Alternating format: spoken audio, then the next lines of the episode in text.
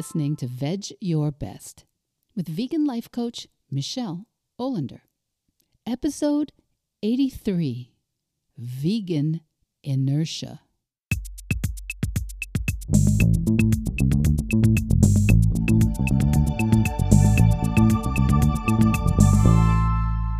Welcome back, Veg Heads, Veg Your Besties. This week on the podcast, we briefly discuss dormice. Yes, dormice. And friend of the show, Isaac Newton, makes a brief appearance because we're going to talk about inertia. Inertia. When you just can't seem to get that ball rolling.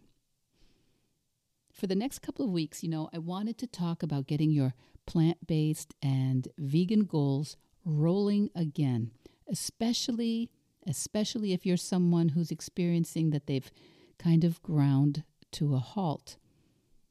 And if that's not you, well done, but maybe you are experiencing inertia in some other area.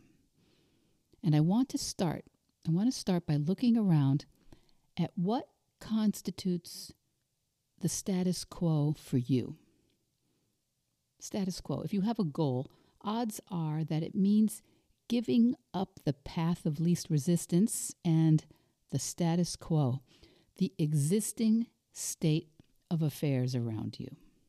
What makes for a successful transition to veganism is seeing where the status quo, the existing state of affairs, has you somehow more comfortable not changing.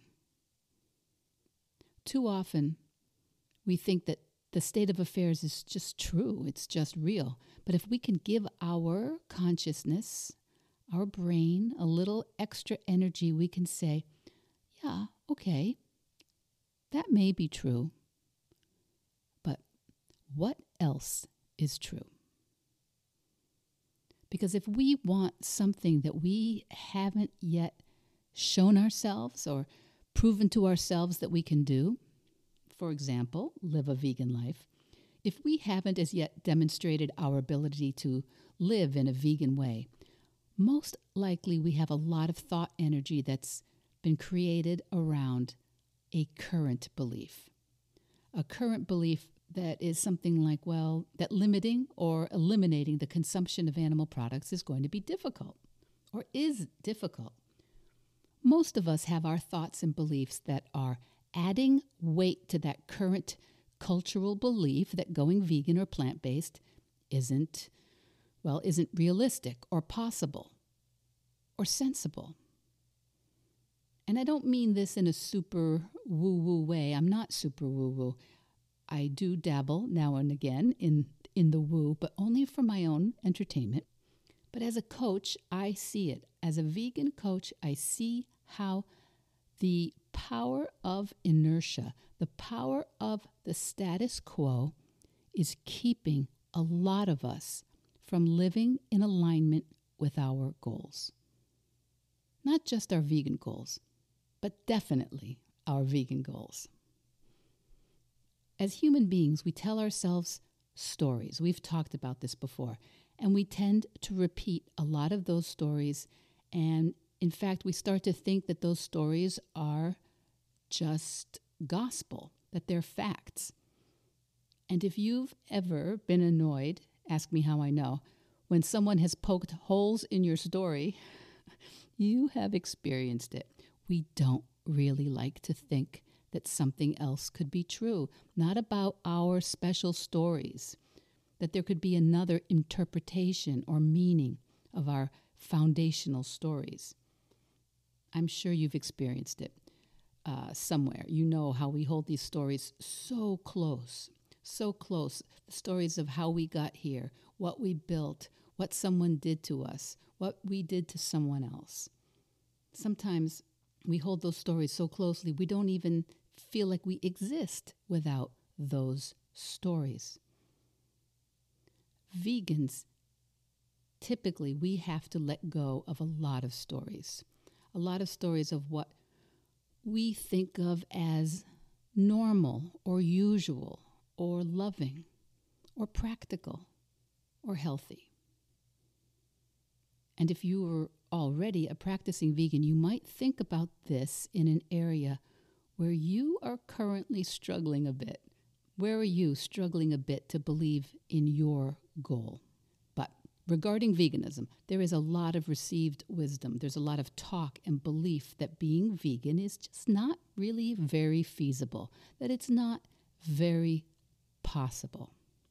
We may have stories that friends are unsupportive or family don't get it or travel's impossible or it's no fun and maybe it's too time consuming or too costly and that we can't really be expected to do it alone. A lot of these are just status quo thoughts from our culture that it's hard or weird or unnatural or unseemly or restrictive or isolating. These thoughts, these thoughts have a lot of weight and they have been reinforced by many of the people and institutions that we love and we respect most. So those thoughts may seem very true. I get it. But I'm encouraging you to make a practice. A practice that when something really seems true, when the story you're recounting feels really, really true, to ask yourself if something else could also be true. You know, I think we ourselves are sometimes complicit, or if that's too loaded a word for you, that we cooperate, we feed the status quo or the inertia with our repeated thoughts and stories. And our repeated belief adds energetic weight to those ideas, like the idea that going vegan is impossible. Lots of people will tell you that. Or that eating whole food, plant based, is restrictive or overwhelming or joyless.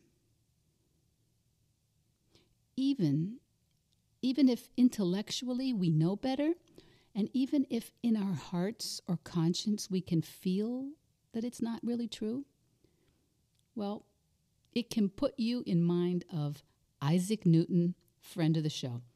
Isaac Newton, who put his pandemic to very good use in the 17th century when he was working from home, avoiding the plague.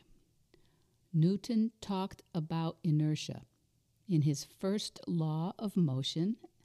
And listen, I've told you on other episodes if you're a physicist, you're going to have to behave and play along or leave the room because I use physics for entertainment purposes only. So, in Newton's first law of motion, inertia is described as the tendency of an object at rest to remain at rest unless acted upon by a net external force. I think this is actually a good example for the ideas we have about the world that we have repeated and that our loved ones have repeated and that our culture repeats. Yes, it's true. Many people, maybe most people, think that veganism is not the easy, obvious way of living. But what else is also true? maybe we didn't create that status quo. Maybe we inherited it from our family or our culture or our economy. But as individuals who maybe didn't create that status quo, we may still feed it. We feed it every time we believe it or repeat it or share it we add to that mass of belief with the way we think and show up. And the greater the mass, the greater the weight of those beliefs, the greater the inertia. I think for most of us in this culture, most of us who were raised in a culture that normalizes mass industrial cruelty to animals, we can challenge ourselves to consider if something else might also be true. What if every time you found yourself feeding into that old status quo belief that veganism is difficult, you interrupted yourself. You interrupted yourself with a question What else could be true? It might be true that lots of people and sectors of our culture think veganism is hard, but is that actually a fact? What else could be true? It might be true that one person's choices, well, that it might not statistically save that many animals, or save that much water, or impact deforestation, or stamp out zoonotic diseases or avoid lifestyle diseases or limit greenhouse gases, yeah, that might be true. But what might be just as true? Could it be the feeling of doing your part, of not supporting cruelty, the satisfaction of learning more about the way we live here on this earth and the way our veganism may help make it just that much easier for someone else. Veganism is just a commitment to a series of choices that seek to limit and eliminate the abuse of animals. It's already probably pretty easy for you not to eat large numbers of animals. It's probably not hard at all for you to not eat dogs or cats or sea turtles or dormice or use them for clothing. Yes, I said dormice. Dormice were a common food in ancient Rome. Do you see what I'm doing there? If I use a tiny bit of history in every podcast, it means I have not completely given up using my graduate degree. So, anyway, it's pretty easy for most of us not to consider that giving up dormice for dinner is any sort of inconvenience at all. And for most of the people I know, it's also pretty easy pretty easy not to eat organ meats, for example, of cows and sheep and goats and chickens. Because bit by bit, more and more of us humans in the Western world, we've started to think a little differently about how we eat and what we eat for a variety of reasons. Slowly, individuals have been starting to push back about certain choices as food. We stopped just unconsciously adding the weight of our thoughts and beliefs to the energy around the idea that these animals or these animal parts are food. So we definitely know that it is possible. We know, we've seen it in our own lives and culture, that it is absolutely possible to start looking at something differently. Yes, maybe true. Maybe true that lots of people think certain things are normal and nourishing and good for you and culturally important and delicious. But what else is true? What else could be true? In every culture and generation, there are ideas that were standard and unremarkable that we start to examine and interrogate. Not always for the best, I grant you, but not always for ill either. The energy of our thoughts and our belief either support ideas, support the status quo, or they don't over the next couple of weeks, I'm going to revisit this idea. What else is true? Because I think for me and as a tool for my clients, this is a question of great power and potential. You all know, you all know I'm a babcia, a grandmother, and I have people ask me regularly how being a vegan grandma even works. And yes, it's true. My grandmothers offered lots of love in the form of animal products. True. If I stopped there, true. But what else was true? My grandparents changed my life because they were there. They saw me. They laughed and hugged. They sought me out. They spent time with me. They wrote me cards. They showed me the things they grew up with. They played games with me. They remembered my stories, my preferences. And yes, it's true, they did serve up a lot of meat, fish, dairy, and eggs. But what else is true? They were there and they loved me. So, my Veg Your Bestie, what true thing are you stopping at?